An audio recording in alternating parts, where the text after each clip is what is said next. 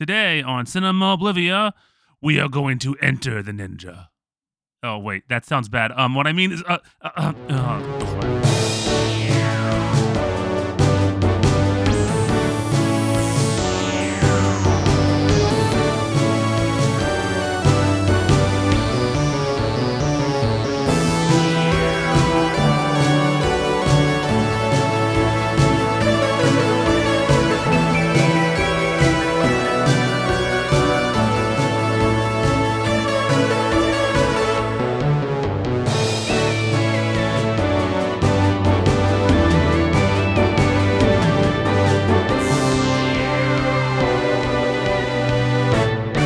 Hello and welcome to another episode of Cinema Oblivion, your podcast for discussions on movies that are out of style, out of fashion, old, weird, or just plain whatever. I am again your host, James Eldred, and who do I have back today for another episode with me? I am Anthony Abbott, and I cannot wait to talk to you about this movie. Yes, Anthony, you were previously on here for, which one was that? I forgot which one we did. Oh, we talked about Race with the Devil. Yes, Race with the Devil. Yes, the car chase Texas cultist Peter Fonda movie, right? Yeah, the cult classic about a cult. Cult squared classic. Yes, there you go. Yeah, we are talking about a different cult classic today. We are talking about 1981's Enter the Ninja, the Canon Films classic maybe in quotes, with Franco Nero. Anthony, you picked this one. Mm-hmm. Explain yourself. This movie, I can't tell you how many times I've seen the cover of this movie or the poster of this movie in like video stores when I was younger. And as much as I grew up loving martial arts films and like anything with ninjas on it, I don't know how I'd never seen this movie when I was younger. So I was like, you know what? We have to watch this just on principle alone, because it's about ninjas. I don't know how I've never seen it because the cover is so badass. I don't know how I never watched this when I was younger. Yeah, the cover has like Shō Kosugi, the bad guy ninja, holding two katana and doing a double dragon style jump kick. And behind him is like a neon blue Sudokin. And then Franco Nero's face. Yeah. It's a gooder.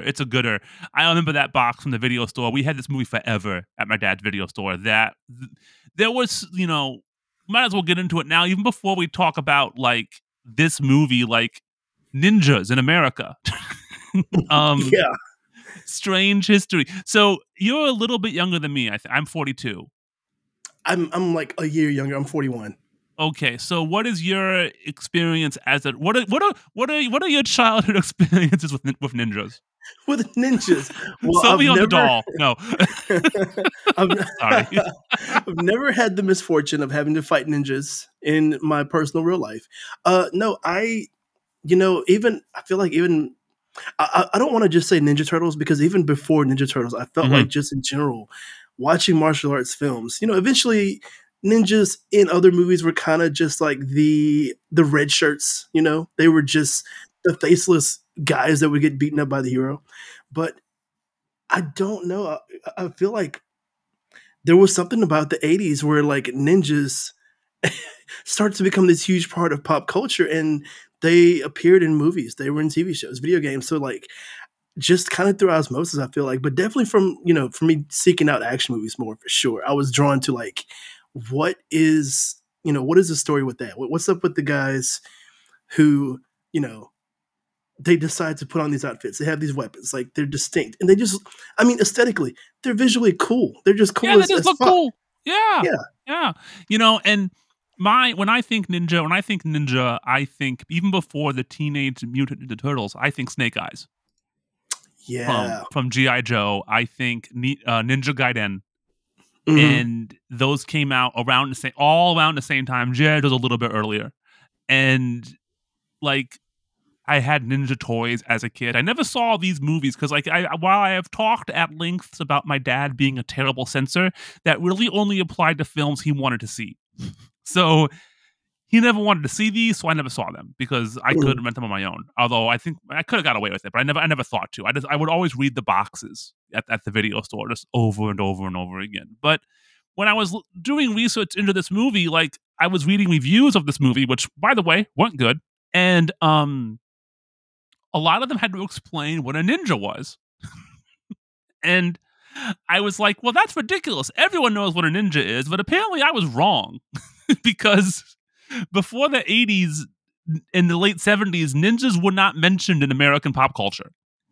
See, that weirdly makes sense to me because I remember like a lot of movies I saw that were like martial arts were, I mean, there was like a lot of kung fu stuff and, you know, of course, Bruce Lee and all the Bruce Lee knockoff movies. But I mean, now that I think about it, I associate like ninjas as a very 80s thing.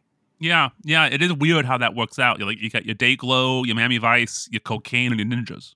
Yeah, of course. Which is why Miami Connection is the greatest movie I've made because all of those things. I'm so happy that you know that movie. Oh my God. Anyway, it's good. I watched that movie 3 times in one weekend. Anyway, but I did some research on this. So like, as I've said on this podcast before, newspapers.com is a hell of a resource. And I just typed in the word ninja and went by decade. Now, you get a lot of like false positives. Anytime there was a hyphen, anytime there was a word that wrapped around and the second half was NG something, like I don't want to say that out loud because it sounds bad, that would get a false positive. So you get stuff like from the 1800s, not ninjas. Just, okay. But I think ninja was a name because I found a ninja realty group. What? And, excuse me? Yeah, and somebody named ninja. This is like it's like in the 1800s and then the 1930s. Like people were named people. Imagine naming your kid ninja. Wow. Yeah. I mean, and then you said that now, and of course, one of the biggest people in the streaming world goes by ninja. Well, let's not talk about him. Yeah, well, no. Just only on the name part, you know. Let's talk about, you know, cool people. Talk about real ninjas. Yeah, real ninjas, not Fortnite. Anyway, get me on my old man bit. But like looking in the newspapers with a lot of false positives, like 1975, 145 mentions of ninja. 1979, 224. 1980, 2,826. Whoa. 1983, 13,000, and by 1990, almost 200,000 mentions. And I imagine by that point, the majority of those are Teenage Mutant Ninja Turtles. Oh, yeah, yes. It's gotta be. But yeah, big explosion. The earliest mentions I could find to ninjas were from the late 60s, usually on Honolulu newspapers because they get a lot of Asian movies and Asian TV and Japanese stuff because Japan and Honolulu, it's a thing. Right. A network in Honolulu was showing Shonen Ninja Kaze no Fujimaru. This is an old ass anime. And a few Honolulu newspapers would refer to ninjas in their reviews of kung fu films, which seems incorrect. But you know, I'm not a writer. I'm not of that era, so I don't know. But then there were ninjas on an episode of Wide World of Sports. Do you remember Wide World of Sports? Do you remember that? Yeah, that was the weirdest fucking show. Wait, but like in what context would they mention him on Wide World of Sports? I would imagine like an exhibition. You know, like I mean, Wide World of Sports used to show freaking you know firefighters competitions, badminton, demolition derby, you know, cliff diving, you know, so logger sports. Why not ninjas? I mean, I guess so. Like, you know, if they're going to do like some kind of martial arts exhibitions, yeah, I guess that would make a lot of sense. Yeah. And then a couple years after that, well, one really interesting thing I found was when you read newspapers, like you'll get like announcements of movies. And sometimes you read those and the movie never got made. And there was a movie, they were going to make a movie called The Last Ninja in 1975 with do you know who Marjoe Gortner is? No. You wouldn't. Marjoe Gortner was a child evangelist turned actor. Okay. Like he renounced religion and became an actor. He is in the Viva Knievel movie, which is amazing. I would have loved, he has a white boy afro, so I would have loved to have seen him. Like Bob Ross. Like, not as impressive. Natural. Naturally crazy hair. I would have loved to see him try to fit a ninja thing on that. It would have looked hilarious. But that movie never got made. And then some Japanese ninja films started to come out in America. And then in 1980, there was Shogun, which... Oh, yeah, the miniseries. Was absolutely huge. I forgot about Shogun. Yeah. My stepdad loved Shogun, and when the last few times I came to visit him, he was in bad health, and he would just watch Shogun a lot. I feel like it was a very dad miniseries. Like, I remember being aware of Shogun as a big deal. I've never seen it, but I know it was a very big deal at the time when it came out. It's interesting. It is about a white guy in Japan, but it is about a real person. So, right. There is. I think it's a real person. It's loosely based on a real person. So it is about. So at least there's that. It is good. I actually had dinner in a restaurant once, and the woman in Shogun was sitting next to us in Japan. Samara Yoko. That was strange. I know you. But I didn't talk to her. But anyway, there was that, and then the first B movie ninja movie I can find was The Octagon with Chuck Norris, which. If you like garbage, I think I've seen that. I think I've seen that movie. It's terrible. I've only seen it once. I saw it in Force of One the same weekend because they both came out on DVD the same weekend when I was reviewing DVDs. It's not good. He plays a government agent, I think, and he's investigating ninjas. The best part about it, the ninja terrorists, and the best part about it is Chuck Norris has an internal monologue that has an echo. So it'll be ninja. I thought they were extinct. That's a weird narrative device. It's a weird movie. It has Lee Van Cleef. Ernie Hudson's in it for 1 minute. And damn. The woman from Shogun, who I just mentioned, is also in it, which is why her career in America didn't take off. But anyway, I think that opened the flood. That kind of opened the door, and then Enter the Ninja knocked it the fuck down. Oh, this movie knocked all kind of doors down, even in this film. So when was the first time you saw it? Honestly, in the last week, getting ready for this podcast. Oh, really? Okay. Somehow this whole time, it's been a movie I've been aware of. And I was actually more aware of Shō Kosugi. Well, is it Kosugi? Shō Kosugi, yeah. Kosugi. I've been aware of him because of his involvement in martial arts films. And I feel like I saw him in Black Eagle or something with Van Damme. He's the good guy in Black Eagle because isn't Van Damme the bad guy? Yeah, Van Damme's the bad guy in that movie. I think that was the first time I was aware of him. And I've always been aware of this movie, but I've never seen it until we talked about doing it for this podcast because I got really excited. This was a blind spot in movies for me that I was this is a great time to watch this now. Yeah, I watched it for the first time. I own this. I don't know why. It was when you said you wanted to do this, I just naturally went to my Blu-ray collection and it was there. I didn't of course I own Enter the Ninja. Why wouldn't I own Enter the Ninja? I mean, come on. That's amazing. I own a lot of Canon Films.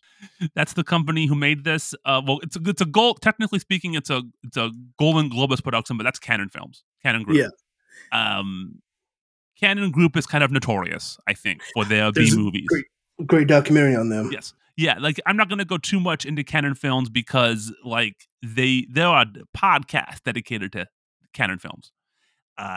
Highlights of Canon Films are The Apple, one of the worst movies I've made, The Happy Hooker Goes to Hollywood, Death Wish 2 through 4, I think. So many Death Wish movies. The Break-In movies. Yes. The Lou Ferrigno Hercules movie, which, ooh, boy. Also, the Stallone Over the Top, the arm wrestling movie? Oh, yeah. Over the Top's a good one. Yeah. The American Ninja movies, which I've watched 2 of this weekend, possibly while drunk. Those are great. Oh, man, American Ninja's great. And let's just say if you want to watch a movie with a lot of buff dudes with no shirts on, hey. Yo, I've seen 2 of them, and I can't tell you which 2 because they blend together for me as the same movie. Well, the main dude in that movie is terrible, Mike Dudikoff. Dudikoff can't act, but his sidekick, the black dude, Steve James is awesome, and he's in all of them. But those were great movies. Runaway Train is a legitimately good movie. There's Murphy's, a lot of like late Air Bronson, a Cobra, of course. How can we forget Cobra? Cobra, yeah, okay. Yes, Cobra. And a few like legit films, like Runaway Train was nominated for a few Oscars, Barfly was like a big indie film, but they also did, Superman 4. Oh, yeah. Yeah. Oh, the Missing in Action movies and the He-Man movie. Oh, okay. Yeah, Missing in Action, also Chuck Norris. And their last film, I believe, was Cyborg. The Van Damme movie. The Van Damme movie. I believe that one of the last ones. Definitely one of the last of the last core canon film era. So, yeah. Garbage. But usually fun garbage. The main guy is Menahem Golan and his partner Globus. Golan directed this movie. He was not the first director. He fired the first director. I forgot who his name was. He was not anyone of note that I noticed. Golan also directed The Apple, which is a terrible movie. This is better than The Apple. That's saying a lot. So we might as well get out of the way. Do you like this movie? Look, I'm going to tell you straight up. I had so much fun watching this movie that I can unabashedly say I like this movie. Mm-hmm. I don't know that everyone would, but I think it's a great movie to watch with friends and like you said, maybe with the drink. But I had so much fun watching this movie. Yeah, I would say it is in the films that Golan directed. It's better than The Apple, but like I said, almost everything is. It's probably, I would say it's not as good as Over the Top, which is a strange sentence. And it is not as good as Delta Force, because Delta Force is a masterpiece, but it is considerably less racist. So there's that. Okay. Delta Force is my problematic fave, but God, I'm just not realizing how much Chuck Norris that was involved with these canon movies. Oh, yeah, all over the place. And like Delta Force is amazing. It's such a great movie. It's really problematic in its depictions of Middle Eastern people. But Chuck Norris has a motorcycle with rockets on it. So, you take the good and the bad. Also, did you at any point in watching this? I know you've seen this movie several times. This is my first time watching it. But because of the time period that it takes place in, it's like you said 1980, 81, I think. It's 81. Did you at any point, like when you were watching this, did you look at the main character and just think, were they going for Chuck Norris? Because he's got a Chuck Norris vibe, like a cheap Chuck Norris vibe to him. Yeah, I think they were. I know that they wanted Chuck Norris a few times for these movies. Like he was the first pick for American Ninja also. Mm. I know that the first person who was cast in the role was not Frank Nero. It was Mike Stone, not Mike Jones, unfortunately. Mike Stone. Mike Stone. That's the second Mike Jones reference on this podcast in 2 months. I love saying Mike Jones. Anyway, Mike Stone was a stuntman and a karate champion. Like he won 91 tournaments in a row. He's written books about it. He was Phil Spector's bodyguard. Whoa! And Phil Spector's the song producer. He produced for the Supremes and stuff. He also killed somebody. Not a good person. And he also was Priscilla Presley's like personal trainer. And then they had an affair, and Elvis wanted to kill him. Good luck with that, Elvis. Hey, if anybody could do it, Elvis had people. I've heard stories, but he never really acted in a canon film. He's in a few canon films as a stuntman or as like a bad guy. Like he's in American Ninja 2. He's pretty good in that. He made a movie. He wrote and started a film called Tiger Shark, which looks terrible. Oh, wow. And he's a stuntman in like a lot of other movies. Highlander 2. Oh wow! I think he's Silent Bob's double and. Denzel and Bob Strike Back. I know he's a stuntman in that. And a few other films. Interesting guy. This is, I think, one of his only films he worked on. The other writer is a guy named Dick Desmond, which sounds like a porn star or a Marvel character.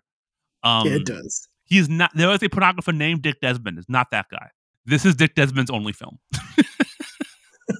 I can't find anything about him because there's a much more famous Dick Desmond who worked in porn. So... no idea who Dick Desmond is.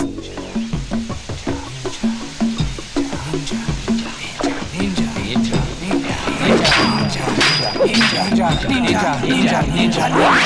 ninja.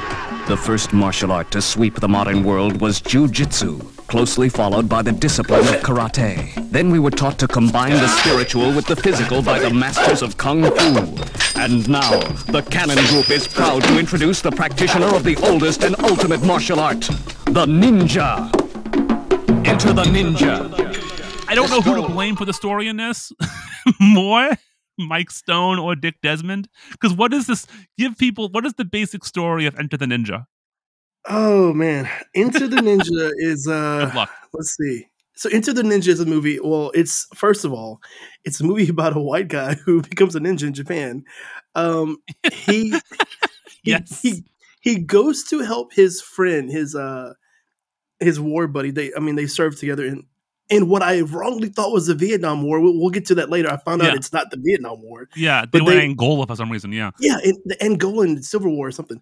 He finds out his friend is getting kind of like he's getting some pressure on him from this local guy who's like the local kind of mobster guy who wants his friend's land, and he comes to step in to help defend his friend's land from this just low rent mob guy who's terrorizing the town and making everyone pay him kickback money so he doesn't get his 6'5" bodyguard dude to beat everyone up, but it's just this very weird movie of this guy who comes straight out of becoming a certified ninja. Oh, yes, blonde-haired, blue-eyed white man who becomes a certified ninja. This movie is a textbook of, I'm not going to say harmless, but I'm going to say hilarious cultural appropriation. Because it has an Italian playing an American who's a ninja in the Philippines. You know what? And I talked about how much the movie poster was so badass. And, you mentioned Ninja Gaiden, right? The game. And it's one of those same covers where this could easily be a video game cover. Yeah. And even when I look at the poster, there was nothing in my mind that told me this was about a white guy becoming a ninja. And now that I've seen the movie and I go back and look at this, because in my mind I'm thinking, well, surely Shō Kosugi is going to be the main, dude, right? He's going to be our hero. And I got to tell you, this is my first time seeing this. And when the credits start off with, one guy in a black ninja outfit going through his different, his different moves with different weapons and stuff. And he's doing this over the credits. I was like, man, this is really cool way to start this movie. And then another guy comes in and clearly misses kicking him. And that guy is the hero of the movie. I think that person in that outfit was clearly not Franco Nero. That was probably Mike Stone. Oh, man. But yeah, we should get into the cast. So, Shō Kosugi, I want to start with him. I have a lot to say about him. And because I think Shō Kosugi is a fascinating person. And I'm going to kind of cover up to this movie because I know I'm going to talk about Shō Kosugi again on this podcast. So, Shō Kosugi was born in Shiba, Japan, outside Tokyo in 1948. He had a lung problem, apparently, so he was kind of a small kid and weak kid, but he started training in martial arts when he was 5 years old. And he claimed he learned about ninjutsu, the art of ninja, from a neighbor who mysteriously vanished one day. How cool of a story is that? I know. I teach in Japan. I've never met anybody who knew a ninja, as far as I know. Maybe they did. They can't tell me. Anyway, that means the ninjas are doing their job. Yeah, exactly. Yes. So he studied martial arts. Couldn't get into college in Japan because he failed the entrance exams. They can be pretty tough here. Then went to America to study college. Claims that when he was getting off the bus, some three guys tried to mug him and he beat the shit out of him. Wow. Maybe that's true. It's a good story. Studied economics at the California State University and became a karate champion and was in a bunch of martial arts tournaments, did tours, was an instructor, all over, became pretty well known in that area. Then he started to go into acting. He was an extra in The Godfather Part Two. Ooh. Yes. He was in a Taiwanese film called The Six Killers, which I think is lost. And then he was in a South Korean film called Visitor of America that was re-edited into Bruce Lee Fights Back from the Grave. A film I have heard of before. Yeah, it's one of those Bruceploitation films. I think Bruce Lee's in that. I forget which one. Anyway, he was in the Richard Pryor TV show. He got murdered by Richard Pryor, which is pretty funny. And by the late 70s, he was doing magazines, exhibition shows, martial arts. He knew Mike Stone. Mike Stone hired him. Mike Stone hired him as a stuntman for this movie. When Golan took over production, he reworked the script, turned Kosugi into the antagonist. Kosugi was also a stunt double for Franco Nero in some scenes. And in the opening part where he's fighting those other ninjas, you can clearly see that one of those other ninjas is also Shō Kosugi. Made several other ninja films into the 80s, in the 90s, kind of laid back. And then his last movie was Ninja Assassin in 09. He's done a lot of stuff behind the scenes. He's pretty famous here in Japan. His son, Kane Kosugi, is pretty famous here. He's in the Tekken movies. Wait, that's his son? Yes, that is his son. Kane. He has two sons. There's Kane Kosugi, and I forgot the name of the other one. Kane and Shane. Which that should be illegal. But yeah, so he's pretty well known in Japan. He doesn't do like his Japanese Wikipedia page is longer than his English one. So, he is well known here. He's one of those interesting people who got famous in America, then came back to Japan. Kind of like Ken Watanabe. You know? And like I said, he made a lot of movies in the 80s. I'm going to talk about them at some point. So I'm going to kind of stop there. I think the biggest problem, one of the main problems with this movie is that Shō Kosugi is not in it enough. No. Not by far. Like, he could have, as far as I'm concerned, he could have been in half of this movie at least.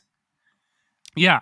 He should have been the star, obviously, if you're going to make a movie about a goddamn ninja. But if you're going to make him the antagonist, I mean, I guess the problem is if he's not the main antagonist, he's the henchman, right? Right. And he's a ninja. Like, what? He can kick. Like, I guess there's not much in terms of character, unless you make it more about their duel, their feud, because he hates Cole. Cole is played by Franco Nero, and he resents Cole for becoming a ninja, if that's the case, right? Yes. Yeah, at the very beginning of the movie, we clearly see he's really against this dude becoming a ninja. Like, it's established automatically. Yeah, let's talk about that beginning. So, oh, man. So, clearly the Philippines... Except, I think at the end, they're in Japan for like a minute and a half. But what is going on? Like, okay, this movie starts off, and it looks like this guy is running an assault on a castle or something. But here's my thing. It's a ninja movie. According to ninja pop culture lore, ninjas are known for being discreet, in the shadows, hidden. Yes. Hidden assassin. Also, not wearing bright white clothing. Not wearing bright white clothing in broad daylight. Yes, in broad daylight, yes. Also attacking NPC ninjas in red outfits who are walking by patrolling on bridges. For those who are not in gaming, NPC means non-player character. Yes. Yeah. So the maroon ninjas, the maroon 5 of ninjas, if you will. And I have a question for you about this beginning too, because there was a moment where I was not sure what happened, if someone died or not. Yeah. So... He gets up through this gauntlet of, a bunch of like guys to knock out to get to this one main guy in the castle. The sensei. And you're thinking he's clearly here on the mission to kill this guy, but it's apparently he's kind of finishing his like ninja training, and this is his sensei is what's supposed to be happening. None of it makes sense. It doesn't make sense. And it looks like at some point when he gets to him, he beheads him. Yeah, but even before that, you see him like spear people, shoot people with bows and arrows, throw ninja stars at them, and then he arrives at the headquarters, beheads this dude who is clearly a person because he looks around. This person is looking at him. He beheads him. Then you find out it was all special effects. The ninja stars hit wood. So where'd the blood come from? And it was a fake head, which makes no sense because literally 1 second before he beheads that dude, he looks up at him. So either it's a major plot hole or this ninja clan has amazing animatronic technology. Now, unless we consider Naruto a documentary, okay? Yes, okay. Then go with me on this ride, James. Go with me on this ride, okay? Okay. Unless the sensei did a classic replace technique and put a wooden mannequin of himself in that moment before his head was cut. Okay. Which Naruto wasn't around till the 2000s, late 2000s, and this movie was 1981. It predates it by decades. We'll just take that out of it. Unless Naruto's documentary, and we're seeing this wood replace technique for the first time.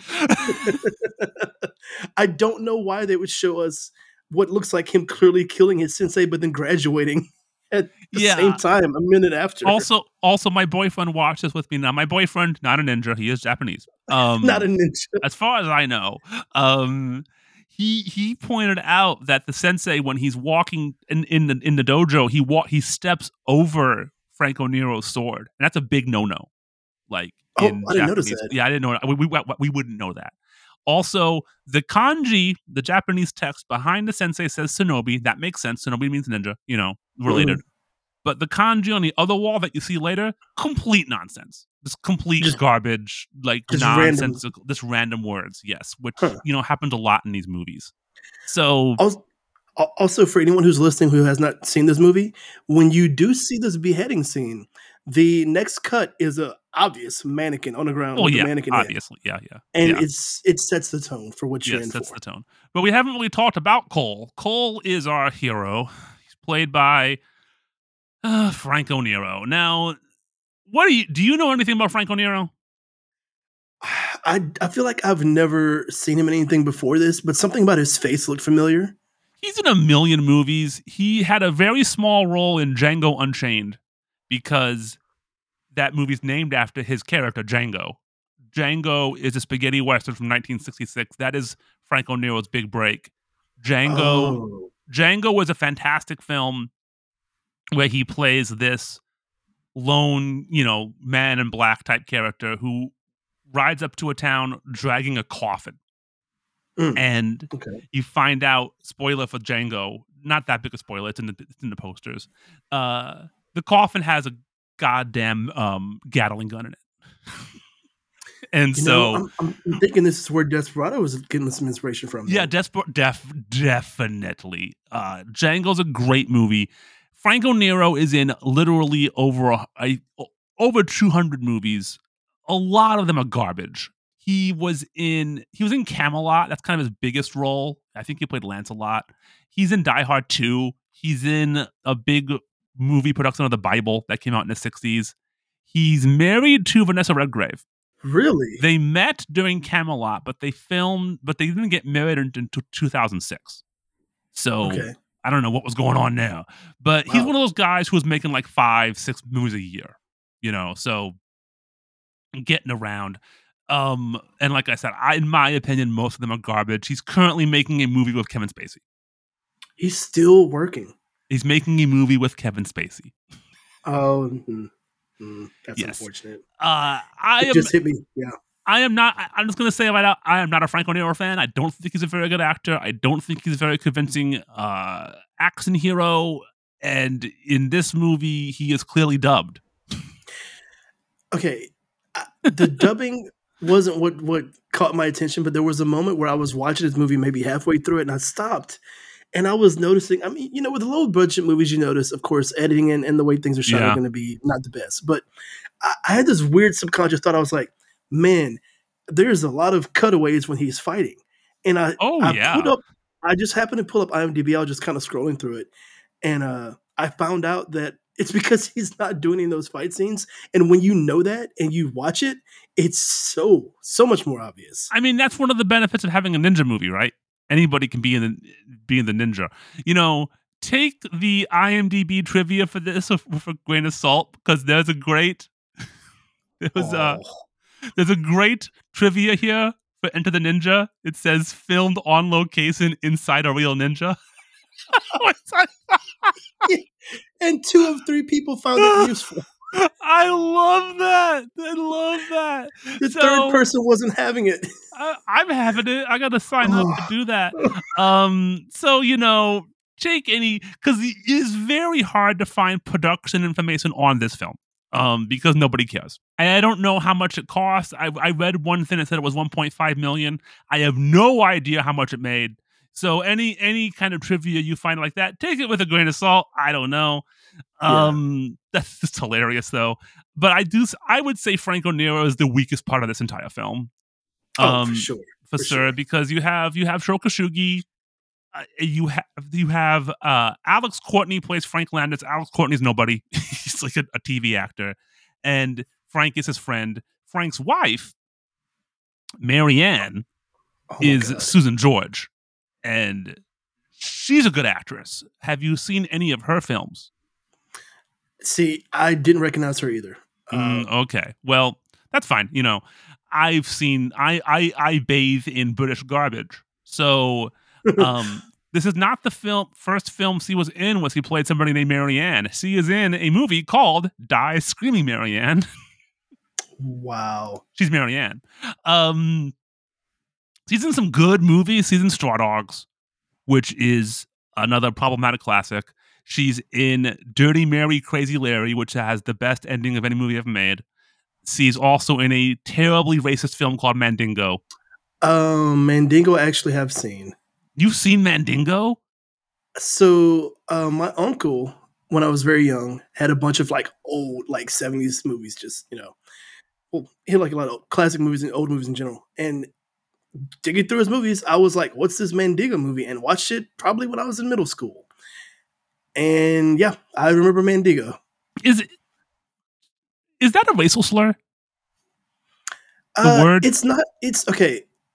It's not a slur, but it's more of just a term that was used for for example, the context of it in the film and in that time period was the way that people would sell livestock. And if you have a certain breed of horse or something, it's you would say this one's a buck, kind of this was a big buck, whatever. Mm-hmm. It's that kind of a term, but they use that term for a slave. Ooh, so, I mean, it is a slur, but it's the way it was used was as a this is the best of the, of the but ones. If anyone's using that word now, the bad people. Oh God, yes. Yeah. Ebert. It's a word I only know from that movie. Yeah, famously, Ebert gave it 0 stars and called it racist trash. It's a bad movie. She's in other good movies. I feel sorry for Susan George because she has a very unique look. She has a great voice. She has great presence, but she's in a lot of garbage. Mm-hmm. And example, Enter the Dragon, Enter the Ninja. Oh, by the way, this is called Enter the Ninja because Enter the Dragon. See, yeah makes sense. I mean, they're trying to bite on that. Yeah. I think she's good in this. There's not like in most movies like this, there's not much for her to do, but she has a few good scenes. She was good. I liked her. I just didn't like a decision her character made, but I did like her when she was on screen. She was one of the better people in this movie. Yeah. Yes, because she's kind of her and Frank, they own this. They call it a plantation in the Philippines, and they're being pressured to sell it because there's oil under it. And they're being pressured to sell it by the evil capitalist Venerius, played by Christopher George, no relation to Susan George. Christopher George's wife was also an actress, but that's not her. Christopher George is great in this movie because he's great in everything I ever saw him in, but he's in a lot of garbage too. Have you seen anything Christopher George? Looking at this IMDb page, I have seen El Dorado. Okay, you're a Western guy. I grew up in a family that it's something about my family. They love Westerns, and I didn't even make the connection by being in Texas. It's probably something to do with that. But yeah, I've seen a lot of old Westerns. Nothing else is standing out, but I remember seeing him. Well, I remember seeing that movie. He was most known in America for a TV show called Rat Patrol, and he's in El Dorado with John Wayne. That's kind of his big credit in America and a ton of TV. I know him from... what Day of the Animals, which if you want to see a shirtless Leslie Nielsen fight a bear, you could watch that movie. Oh, wow. I know him from The Exterminator, which is a vigilante film so disgusting it makes Death Wish look like Sesame Street. I know him from City of the Living Dead, which is one of the most nonsensical movies ever made. He's also in Grizzly, which is terrible, and he's in Pieces. That's one of his last films. Pieces is about a killer with a chainsaw, which had one of my all-time favorite taglines of all time, Pieces, it's exactly what you think it is. Oh, God, I've seen Grizzly. Grizzly is horrible. So, okay, I think that growing up in the 80s, there was a lot of stuff on cable, mainly on TBS, mm-hmm. that was like these 70s movies. I've seen mm-hmm. Grizzly, like stuff like that on cable. Wow, I forgot the movie existed, so you named it just now. It's horrible. Also, Christopher George posed nude in Playgirl.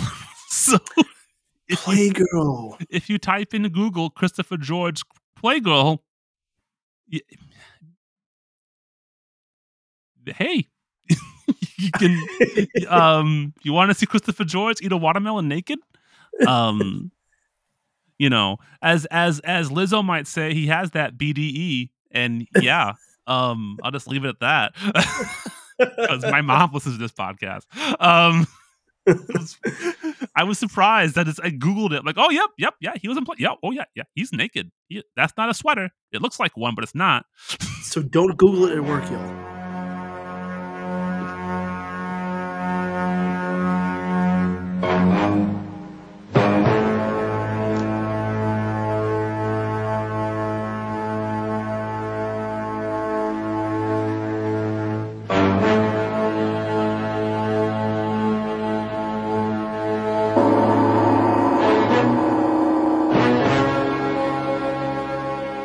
Of the cast, not many people have known. There's a guy named Constantine Gregory who plays like the side man to Venarius, who I love the character.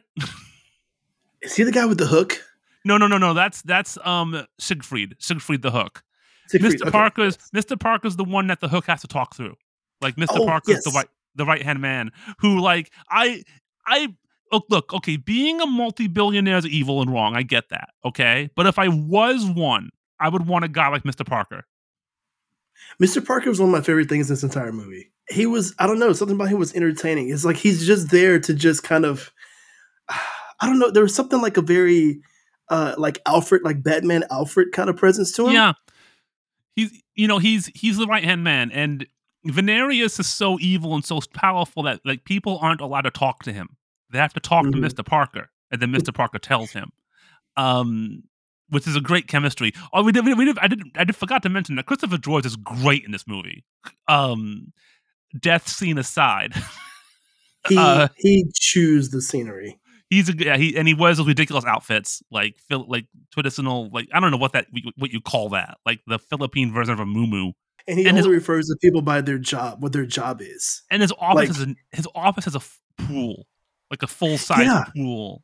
Imagine how humid it would be in there. And especially with the stuff he's wearing all the time. Yeah. Well, that's why he wears the muumuu. He's just naked under it. Just wants to go skinny dipping. You know, whatever. I thought Constantine Gregory was interesting because he's a dialogue coach first, and he can speak like 3 or 4 languages and can do perfect accents. So he was a dialogue coach for Mission Impossible and Atomic Blonde.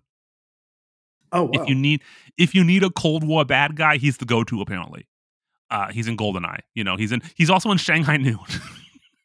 And damn, his career got better. Yeah, he's still working. He was in the last Wonder Woman film. Also a bad movie, but hey, made more money. Yeah. There is a little guy with the one with the hook. He's played by a guy named Zaki Noy. He's in Israeli B movies for the most part. A movie called I Will Blank Anything That Moves. Oh wow. But my favorite bit of trivia from the cast was the character Dollars is played by a guy named Will Hare, which is a great name. Will Hare was Pa Peabody in Back to the Future, the tree farmer. Will Hare is Grandpa in Silent Night, Deadly Night. Will Hare is the cover model for the Chessmaster video game series. Oh my God, I could see that cover in my mind. Yeah, that's him. So that's great. In this movie, he kind of plays Franco Nero's right hand man. You know, because Frank is too wasted to do anything of any worth. So dollars.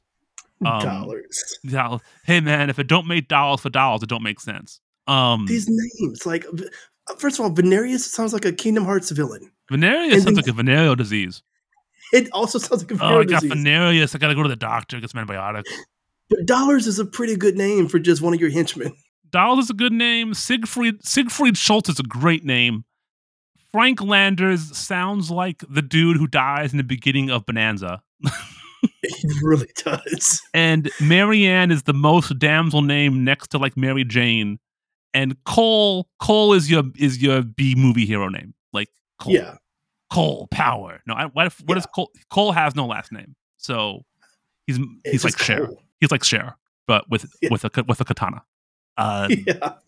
I would say that everyone else in this film is doing a great job of working with the material they have, which is garbage. But Franco Nero really weighs it down, and even in the action scenes, he weighs it down. And it's at its best when Franco Nero is not on camera. And I wish everyone else, including Christopher George, had more screen time. They're just wasted. This movie is there feels like there's so many things they don't need in this movie. There's the like weird flashback to him and his buddy in the war. So they're the only two people there. Yeah. So why does it seem like they're the only two guys in the war? And let's talk about the plot a bit more. Yeah. So you're gonna say what? Go ahead. Well, okay, so it's just I don't know if we should spoil. Spoil anything, so two things about this movie. One, the plot does not matter. So you can still enjoy. It's the journey, not the destination. For Enter the Ninja. And two, if you do want to watch this film, it is currently on Amazon Prime. Yeah, that's how I watched it. You can get it. It's on everything. You can watch it pretty easily. So before we get there, now if you want to start spoiling stuff, let's go. So, okay, we're just going to jump around because this movie jumps around. It doesn't care. Yeah, it doesn't matter. You do you. It's fine. Cole's friend that he shows up to help protect ends up dying at some point. He dies. And when his friend dies, there's this weird flashback of them in the war. And it's the only time I've seen a flashback in a movie where the characters looked older in the flashback than they did before. To me, I was like, did they film this scene first and then film the rest of the movie later? Apparently, they're in, like we said, they're in Angola. So I imagine what they're insinuating there is that they are mercenaries. Yeah. You know, and ever since the war, man, Frank's been messed up. He's been messed up and he can't get it up. Like they have that weird confrontation with the bad guys, and afterwards, like, that was great. I'm gonna get drunk anyway. I can't have sex with my wife. I guess if Cedar deserves a better man. Cue to Marianne having sex with Franco Nero. Was that whole thing was so weird, and he kind of knows it. I think, right? Like, because he's just kind of like, you know, you're my buddy. You came here. I owe you for keeping me alive from the war, and you're protecting me. So someone should make my wife have a good time because I can't. It was I don't know. Enter the cuckold. Maybe they're. I was gonna say maybe they're poly. Who knows? Maybe the swingers. Hey man, I'm not gonna kink shame that. You do you. I won't. But it's made awkward because the next thing they do is have dinner together with these very obvious looks across the table. Yeah, and he references it. Like, I think Frank knows that. The ninja entered. I mean, did you notice when Cole first gets to, I guess, the ranch, the property, when he first gets there? Oh, yes. And when he first meets her, did you notice the exchange they have, what he does when he meets her? Well, they have a little, like, he hops the fence, doesn't see, she assumes he's one of Venarius' bad guys. Right. He disarms her, and then he pretty much gropes her. Yeah, he just grabs her boob. And I'm going to say that was not a Cole move. I'm going to guess that was a Franco Nero move. It definitely seemed like it. Yeah, that was gross. Like, that whole, like, reoccurring theme on this podcast and in this episode, movies are bad for women. This movie treats women like garbage. Terrible. I mean, they're barely in it, thankfully, because everyone who is just shit on. This movie is a man's world, you know, because after that, they go to see his people in the plantation who don't really do any work. They just have cockfights.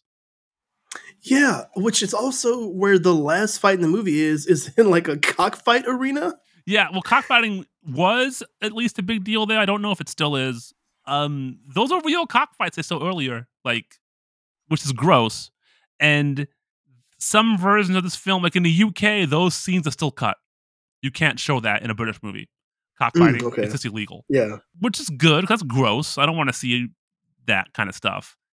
I was surprised it was in this movie, but knowing how cheap it is, you know, I guess they figured they needed to shoot some more stuff to get a runtime or something. I watched a movie yesterday called Poor Pretty Eddie, which I'm not going to get into right now, but in that movie, they straight up kill a chicken on camera.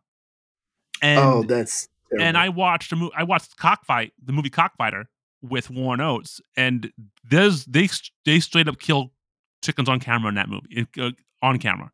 So that's ridiculous. I feel like the times change, and I feel this was kind of the last year you could think you can get away with that.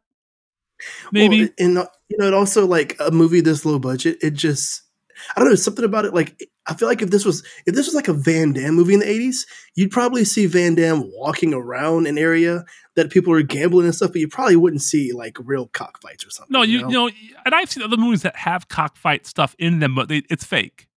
You know, or you don't see it on camera. It's alluded to. This movie has two cockfights in it. So weird. But let's not talk about the cockfighting. Let's talk about the actual fighting, because the actual fighting is not terrible. Like the opening fight's, you know, fun, the whole ninja thing. Mm-hmm. But then we go a long period. We are ninjaless. There were still good fights. The first fight at the plantation's pretty good. Yeah. Does he impale a man with a bench? You know that you say that, and there's so many moments like that that are so over the top that I would think they were gruesome if they weren't so bad. But is Cole murdering people? I think he's murdering people. I mean, he's justified. I'm not judging him for that. I'm judging him for other things. But like, what do they do with those bodies? Who do they like? He kills a lot of people in this movie. Like, he could subdue people, but especially later on, he could have subdued them, but he just straight up murders them. Yeah, he just murders them. He's you know what? I am now a certified assassin. Yeah, I'm a ninja. That's just fuck the only way I operate. I'm a ninja. Fuck you. Yeah, I can't turn it off. I don't subdue. You're gonna die. I love / hate his confrontations with Hook. Oh God! So there's the first one in the bar, where. Hang around or hang in there or something like that. He finishes the fight by hooking the hand into the plank, into like the support beam. I put this in my notes. So when you first see this guy, I think this is going to be our main villain guy, right?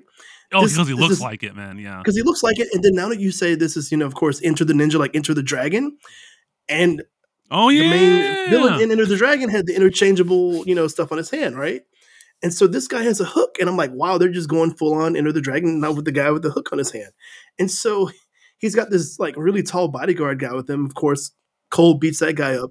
Mm-hmm. And then he sticks the guy's hook into like a pole in the middle of the bar. Yeah. And I put this in my notes. He tells him, which is the only good line I think he dropped in the whole movie. He says, hang around, I'll be back. And then he walks away. Yeah, he drops an I'll be back. This is years before Terminator. Yeah, man. Ahead of his time. Yeah, all the dialogue for Cole is terrible. Like when he just straight up tells Venarius, you killed my friend and now I'm going to kill you. It's so bad. It's like a little kid on the playground who's just mad at somebody. A ninja doesn't kill. He eliminates only for defensive purposes, and then he murders everyone around him. Yeah, I think there are plot holes there. But then after that, when Hook, whatever, Siegfried and Mr. Parker and Venarius recruit more people, they go back to the plantation. That's actually a very good fight sequence. That big whole sequence with them tying someone to the truck and everything like that. And it's a really good energy, good camera work to hide the fact that it's not, you know, Franco Nero, and good editing, kinetic, and then it ends in the stupidest way possible. This movie does that thing that, like, the old, like, 70s kung fu movies, you know, they'd have that thing where they would zoom in on someone's eyes or face or whatever at a certain moment. But when this movie does it, it's like, say if this was like a Hong Kong 70s kung fu movie, you'd have like two guys squaring off and the camera zooms in on their eyes because they're focused. And in this movie, he beats up six people and then he looks around to see if anyone's around, and then it like zooms in almost like in his chest and then up to his eye. It's like the camera's not ready to. It's weird. That is bad direction, yeah. But where does he do to Hook at the end of this fight? Remember that? What happens? Oh, what did he do? He tears off Hook's hook. That's right. Throws it at him, and then it plays a sad trombone. You forgot something.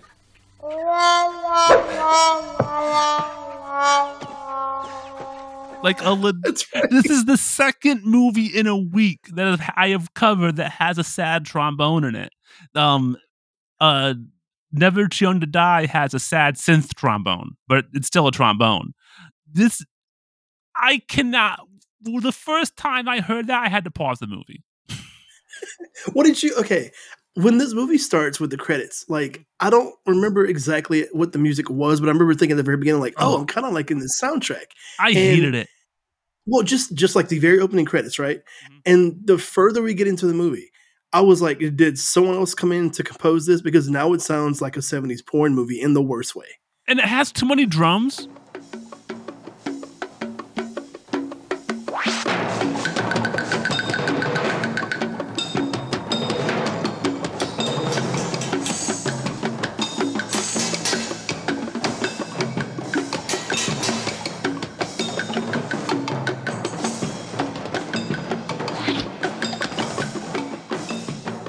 Oh, yeah. It's weird. So, yeah, I looked it up. I was curious because this movie has two composers. It has W. Michael Lewis and Loren Rinder.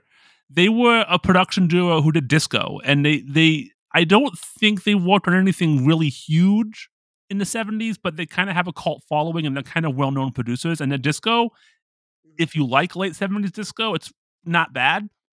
They're terrible on this. They also worked on the score to Revenge of the Ninja, which is a much better score. But I feel like that was mostly the third guy, Matt J. Walsh. That had three composers. So I feel that he did the heavy lifting. I would say that Lewis and Rinder's best score that I've heard is the score for Shogun Assassin. The score, that is Lone Wolf and Cub in America. And that score has the good 70s porn vibes. The good 70s. Well, a lot of waka chicka, a lot of waka chicka. You know. Oh yeah, I got you. Yeah. Okay. I'm almost positive that Quentin Tarantino has used the theme music from Shogun Assassin in Kill Bill at some point.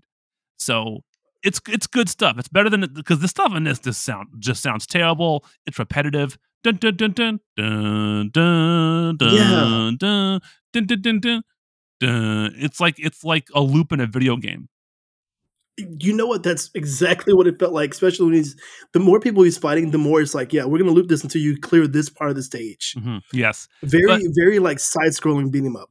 Yes. And then during this whole part of the movie, a good hour of the movie, no ninjas. Like, yeah, Cole is a ninja, but aside from some extraneous kung fu, gratuitous nunchuck scene, this training outside, he's just outside, no shirt. Nunchucks as you do. It's like the beginning of a fail on me video. Other than that, there's no ninjas until Mr. Parker goes to Tokyo to find a ninja. And they obviously did not film in Tokyo. They took an external shot of, I think that was Narita Airport, and one shot of Ginza that looked like it was the mid-70s. that external shot of Ginza, from what my boyfriend told me. And then they're in Tokyo. And then they go to a talent agency to look for a ninja. He says something like, to paraphrase, like, he's got a ninja, I want a ninja. Get me a ninja. He says the word ninja so much in this movie. I'm with Venarius. Like, if the other guy's got ninjas or ninja, you need one too. I mean, you got to even that playing field, right? Yeah, you gotta make sure. But even at the part where we get to the part where Cole is coming to the last battle at the end of the movie, and he's hiding somewhere. We don't know where. He's hiding in his white ninja outfit. And Venarius starts just shouting out, "Ninja! Ninja! Ninja! Ninja!" And then, of course, Mr. Parker's like, I don't think he's here. He's like, oh, he's here. Ninja! And he just keeps yelling at him. Every time he yelled ninja, I said rap. Ninja! Ninja rap, ninja rap, because that we'll get to that whole scene. Oh, that's legendarily stupid. I love how they go. I love how two things. One, they go to recruit him, and he Hasegawa, And Hasegawa takes the job because he wants to kill Cole, pretty much. Yeah. And they meet him there, they hire him, but then later on, when Cole and Dollars go to the headquarters, they find what is basically a ninja snuff film. Yeah. Also, the office invasion feels like something from Metal Gear. Like, it's so staged, and like I expect exclamation points to appear over the guards' heads. Very. But I want to talk about the ninja snuff film. He said sincerely, I want to talk about the ninja snuff film and homophobia in Japanese culture, he said about Enter the Dragon. But listen, it makes sense. Enter the Ninja. Fuck. God damn it. Enter the Ninja. Because they did that to confuse us on purpose. That's why they did it. But anyway, so this is the kind of thing that I would never notice. So, but my boyfriend, I'm watching with my boyfriend, and there is some graffiti on the wall. And the graffiti is in katakana, okama. Now, okama has a few meanings in Japan. Traditionally speaking, it was a rice cauldron, okay? And that became slang for bottom, and that became slang for gay. And it's basically part of my language. It means fag. Like, okama means fag. There's no, It's not a nice word. It's not like queer or gay or homosexual. It means fag. And so somebody at the end working on this movie decided to write fag on the wall. What the hell? Now, unrelated, but I think it's very fascinating for people at home who don't know this. So that's okama. So then there's okoge, not written on the wall. So okoge is the Japanese word for the rice that sticks to the bottom of the bowl, like the burnt rice. And that is slang for fag hag. Which I think that's hilarious. That's not related to the film. I'm never going to get a chance to tell that story on a podcast, so I want to tell it now. But yeah, they did this right okama on the wall. Because it's funny, I guess. I mean, to be honest, I thought it was a little funny. I know it's a thing I would not have known. No, you would not have known that, and that's I like that there was only two correct uses of Japanese in this movie. Shinobi on the wall and the Japanese word for homophobic slur. That's the only correct uses of Japanese in the entirety of Enter the Ninja.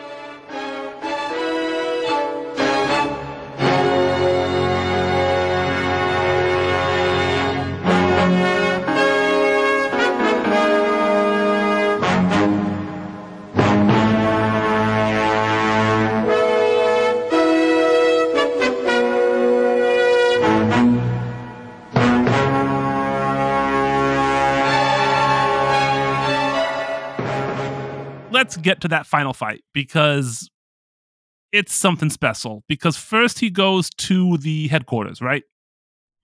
He goes to headquarters, and then he gets like a ride to the arena. So he murders like everyone in the building, and then Mr. Parker's like, you didn't have to kill everyone. We knew you were coming. Yeah, like no, Mr. Parker on point. Kill me this whole time.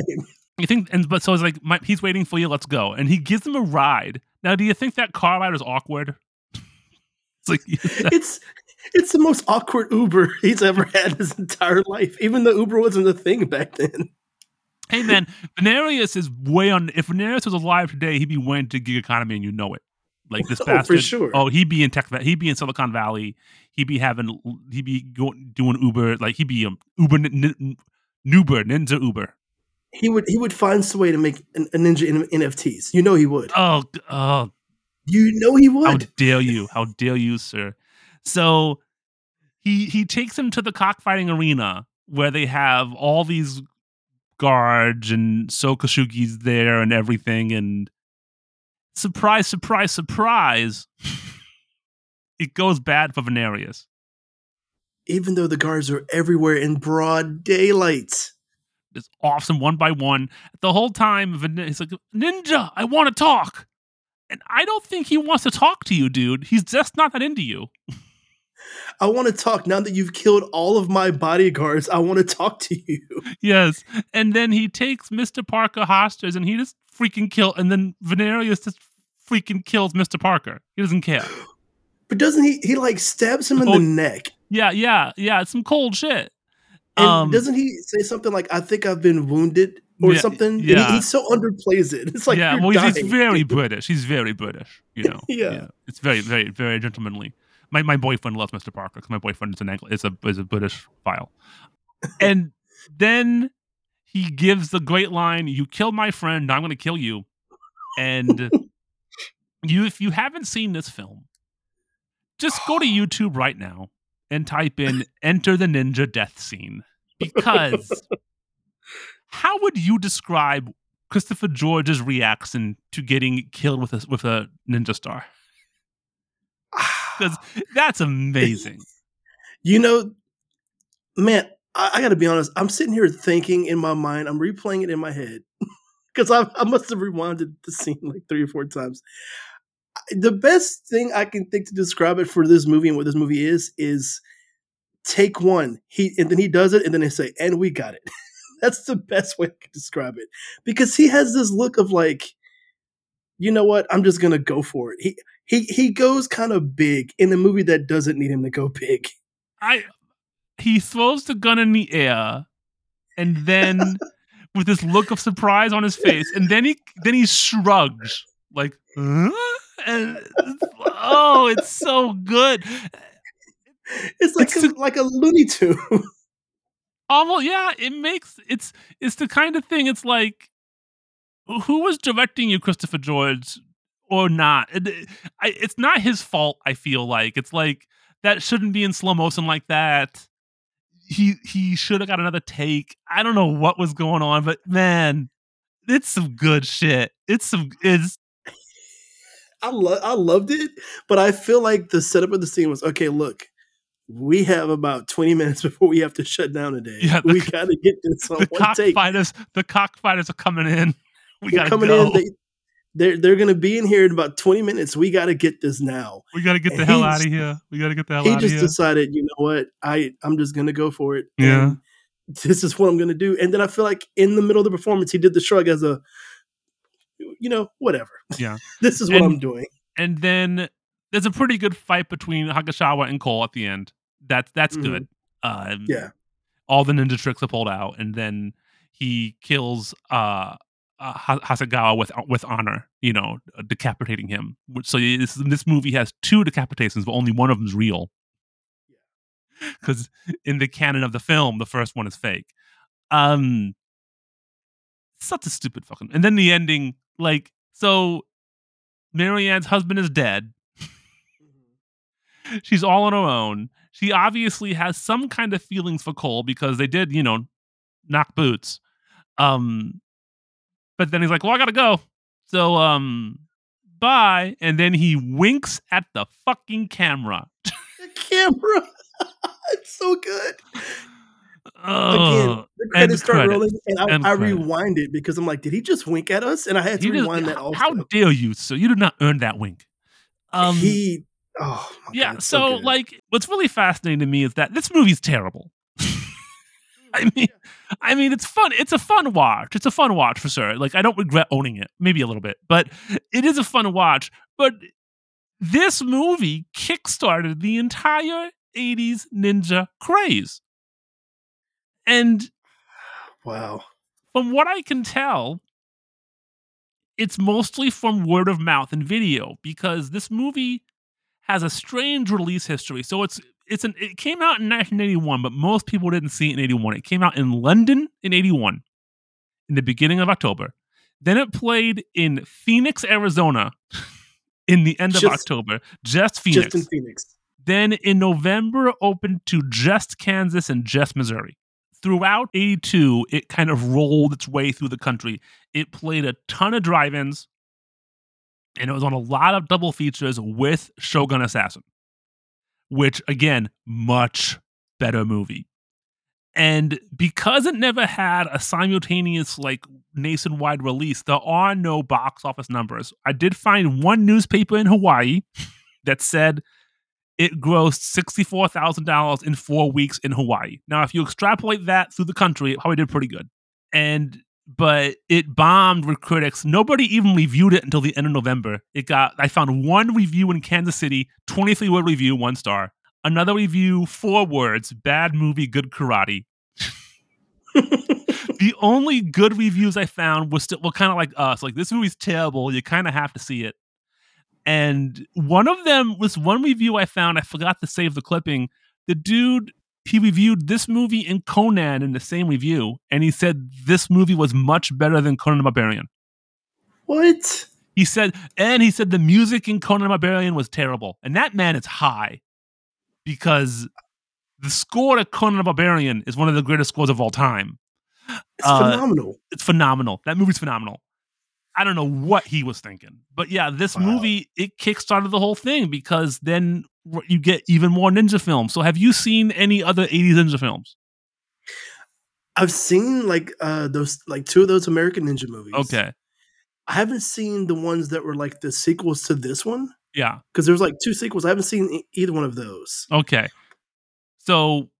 And Shō Kosugi's in a few other ones too, like Pray for Death and a couple other ones and like that. But I would say that, so they are, yeah, let's talk about the sequels. So there are kind of 2 sequels to this.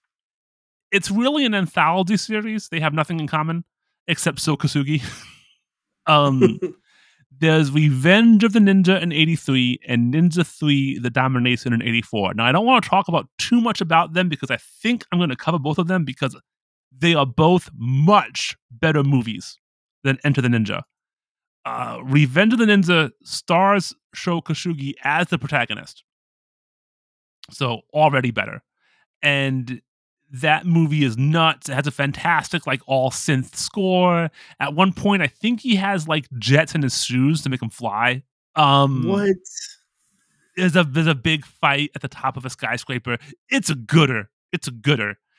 But Ninja 3, The Domination, that movie is something special because in that movie, Shō Kosugi plays a demon, evil ninja spirit who possesses the body of a model / aerobics instructor / telephone linewoman. You can't see me throw my money at you through this microphone, but I am. Played by Lucinda Dickey, which is a great name. She's in the Breakin' films also. Okay. And that movie is peak 80s. Because this came out in 81, thrown in 80, so it's not really an 80s movie, you know what I mean? The 80s didn't start in 1980. The 80s started after Flashdance. Oh, yeah. This movie looks and feels very 70s. Very 70s, except for the ninjas. Yes, it feels very 70s. And Revenge of the Ninja's kind of halfway there. Ninja 3 Domination, only 1 year after Revenge of the Ninja. But let me tell you, the amount of neon in that movie is off the charts. Ninja 3 is an underrated movie. And it opens with an amazing fight sequence. So I highly recommend Ninja 3. Revenge of the Ninja, I recall liking. I have to watch again. The American Ninja films, I watched the first 2. Like I said, they're good when you're drunk. And if you like shirtless, muscle-bound men. And hey, hello. So they're good for that. I am kind of worried that you suggesting this film has put me on the path of ninja moviedom. And what? But what if I told you weren't alone in that? What if I told you? What if I told you? I was fully prepared to, before we even sit down to record this episode, I had decided I think I need to watch more of this. I need more ninja movies in my life. And also, I know this is a podcast, so for people listening, do yourself a favor. Also, you should really Google the posters for these because whoever designed at least the movie posters did a great job because I thought Enter the Ninja was amazing. And the Revenge of the Ninja poster is another one I remember seeing a lot in video stores, and it is a badass poster. It's a great poster. Everything about that movie is great. It's better directed. It's better everything.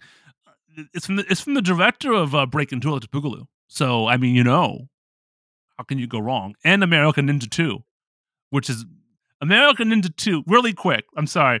The plot. American Ninja 1 is a pretty basic bad guy plot. American Ninja 2. Two Army Rangers are sent to a Caribbean island to help the Marines find out why Marines are being kidnapped. They're being kidnapped by a mad scientist who is brainwashing them and genetically modifying them to make them into super ninjas. Oh my goodness. It's a good movie. The only downside about it is that it was made in 1987 in South Africa. So that's kind of icky because, apartheid. Oh yeah. Apartheid, yeah. Apartheid.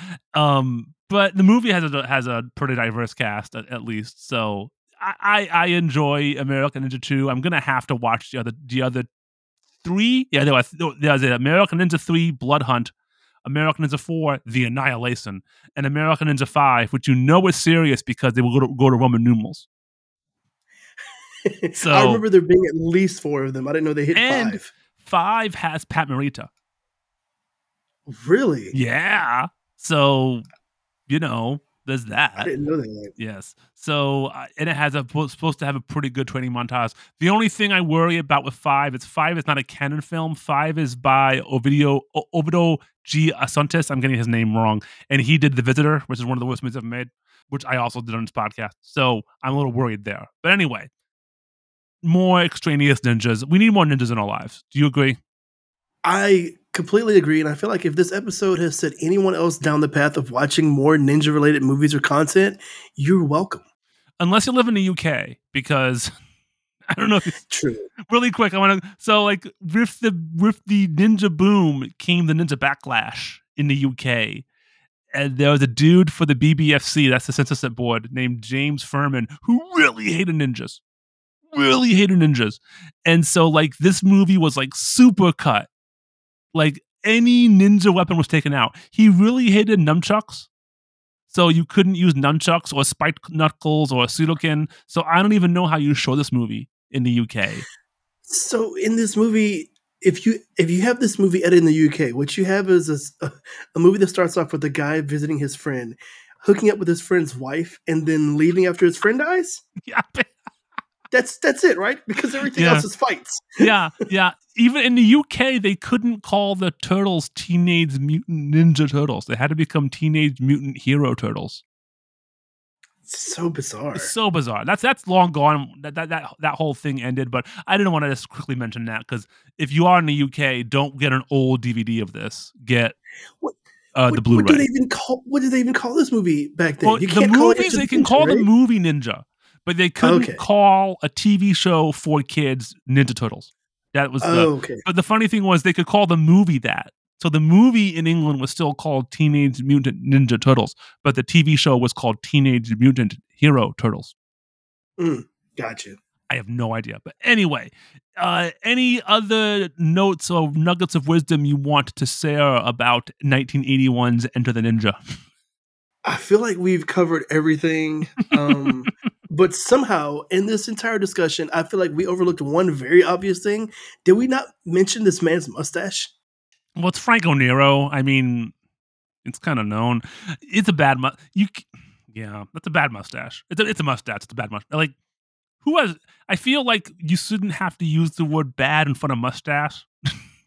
I feel like the mustache was why I kept thinking that he was the cheaper Chuck Norris. Because Chuck Norris 80s was very much mustache. That's a good mustache. So if I don't say good mustache, if I don't say good in front of mustache, I assume it's bad. And it's a bad one. It's like a ginger John Waters but not well kept mustache. It's terrible. Well, the mustache is distracting, and the more we saw it, because we talked about how we have a huge gap in ninjas and ninja fights, right? And the more I see it, the more I'm aware that he's not in ninja outfits, and it made me sad. I was like, get back in your outfit and go fight somebody. Hide that mustache and murder someone for me, please. Yes, and then trim that. That is a terrible mustache. It's a damn. Franco Nero is an ugly man. I've never understood. He was kind of a sex symbol, and I've never got it. That is the one thing. The one thing. Okay, not to get too horny. American Ninja films much better to look at. I haven't seen them in so long. Than any of these. Although if you're straight, then Ninja 3, that's up your alley for sure. Because that one is, go for it. But anyway, I think we'll wrap up there. I recommend this film because it's on Amazon. Don't be me. Don't buy it. But, I'm not going to tell you how to live your life by it. What do I know? But anyway, that'll do it for today. Anthony, thank you for joining me on this wonderful discussion of this terrible film. That's wonderful. Where can people find you online? You can find me on Twitter, sometimes tweeting about ninjas or just other movies like this. I am at Bruce Wayne Brady. I'm also on Twitch. Sorry for laughing again. Every time you say it, it's funny. No. I picked that name because I love that response. Anytime someone hears that my name is Bruce Wayne Brady and they laugh, it makes me feel good for picking that name. Mm-hmm. But also on Twitch at Bruce Wayne Brady, where I stream video games on occasion, and I've been lately playing through some FromSoft games, some Dark Souls games. Well, are you playing the ninja game they made? What is that called? They made a ninja game. Sekiro? Yeah, why aren't you playing Sekiro right now? This comes out in 2 weeks from today, so you gotta do synergy. You're right. Hopefully by the time you're hearing this, I am playing Sekiro. Okay, good. With better ninjas that have better or good mustaches. Well, my other podcast is Alexander's Ragtime Band, and that's about progressive rock music. There will be no ninja collaboration there, unfortunately. There is an artist called the Samurai of Prague, but he's terrible. Anyway, other than that, you can also find me on Twitter at Lost Turntable and on my website, Lost Turntable, and on YouTube at Lost Turntable. Anthony, thanks again for joining me today. It's been a pleasure. That will do it for today's episode of Cinema Oblivion. I'll see you again in a couple of weeks. Until then, take care.